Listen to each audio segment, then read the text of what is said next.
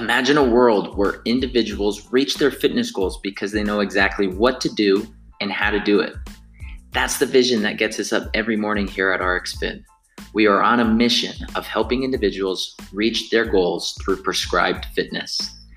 The Faces of RxFit podcast is a continuation of that mission.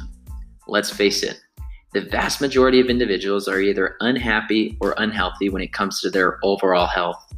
This podcast is dedicated to both sharing our stories and teaching our community how sleep, nutrition, exercise, mindset, and connection with others are the key variables that will transform us to happier and healthier people. Every Monday, we interview someone in our community that has made that transformation from unhappy and unhealthy to happy and healthy. Then every Friday, an RxFit coach will share their unique insights on one of these five variables. For those not a part of our gym community, receive your free fitness prescription by signing up for our No Sweat intro on our website, rxfit.health. Now, let's get to today's episode. Good morning, RxFit family. I am Tyler today. I'm doing a solo podcast just wanted to share with you what I shared in a blog post yesterday and also reach those individuals that haven't read or maybe are not a part of our members only Facebook group. Just wanted to give a status update on the coronavirus and how it is affecting RxFit. So, officially, as of today, Friday, March 27th, the doors will continue to be open to anyone that feels comfortable working out. Class schedules will continue to operate as normal, However, this is not an invitation for everyone to come and work out. I strongly encourage you to make your own decision. For example, those in contact with babies and the elderly should stay home and receive our online coaching. As well, those we advise those to stay at home if you or anyone in your family feels unwell. Please don't take this as an invitation. Just because the doors are open doesn't mean you should be coming in and working out.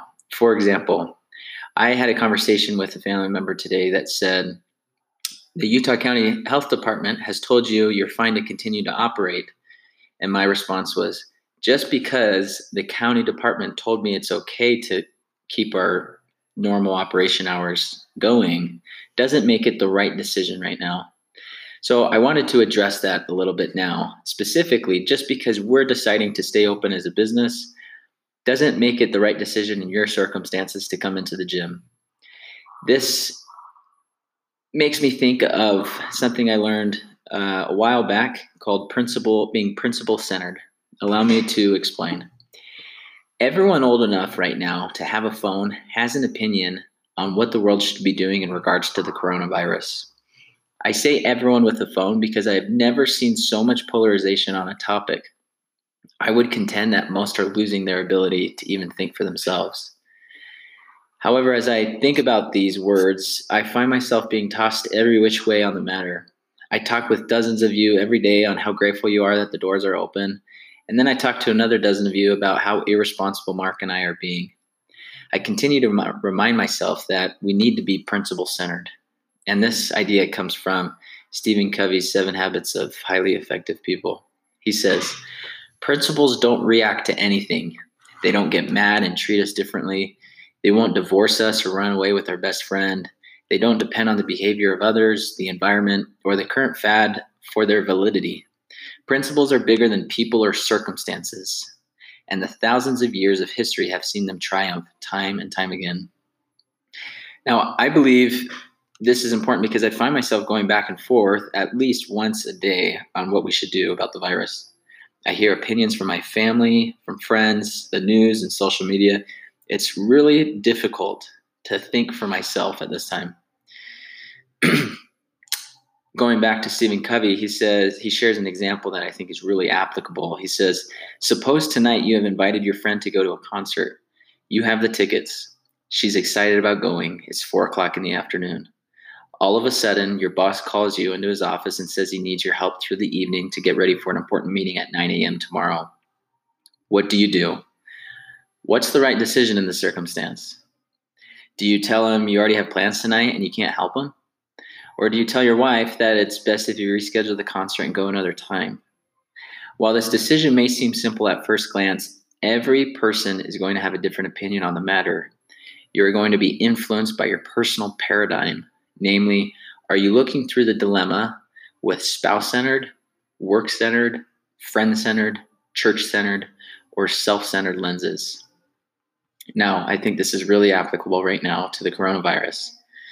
For example, with this specific dilemma regarding the concert, if you're looking through spouse centered glasses, your main concern will be your wife. You may tell the boss you can't stay and you take her to the concert in an effort to please her.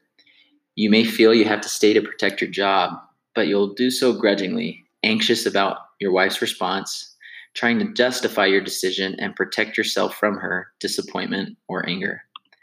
If you're work centered, you may be thinking of the opportunity.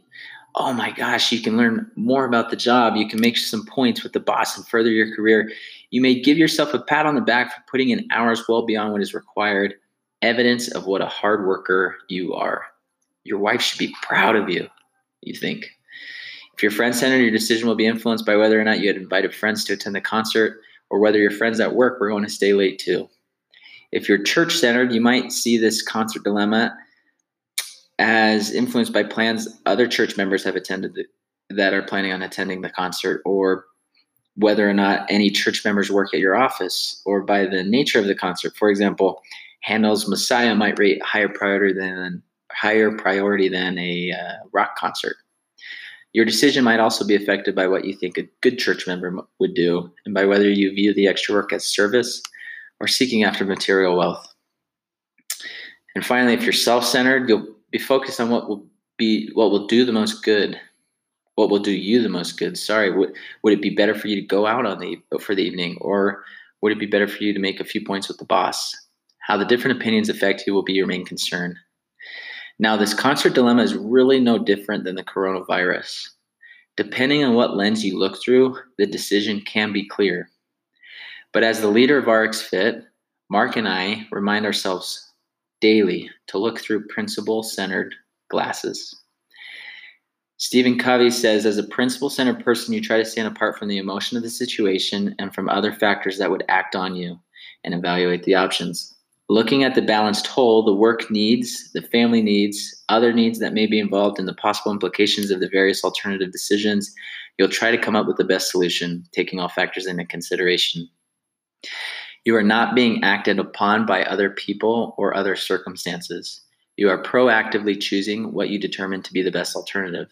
You make your decision consciously and knowledgeably.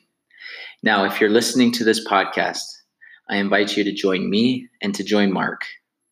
If you're bogged down by all of the commotion of the virus, join us beginning this morning all the way through the weekend from an, in a news and media fast. Get away from the opinions of others and evaluate how you will proceed during this crisis based on sound principles. Come to a conclusion on your own on whether you should keep coming into the gym or if you should remain at home and receive online coaching. Just because we're continuing to keep the doors open doesn't mean it's the right decision for you and your circumstances. I'd love to hear your experience. Email me Sunday evening or Monday morning at tyler at rxfit.health or email Mark at markrxfit.health. We'll get back to you Monday. Thanks for listening.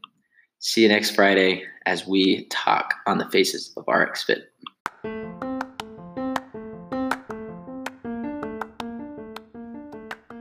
I hope you enjoyed this week's episode. If you have questions you would like asked on this podcast, send them to me through the gym's Instagram account at rxfit.gym. Also, as a final reminder, if you don't currently work out with us at RxFit, I invite you to email me at tyler at rxfit.health where we can discuss your 2020 health goals. Let's do this together.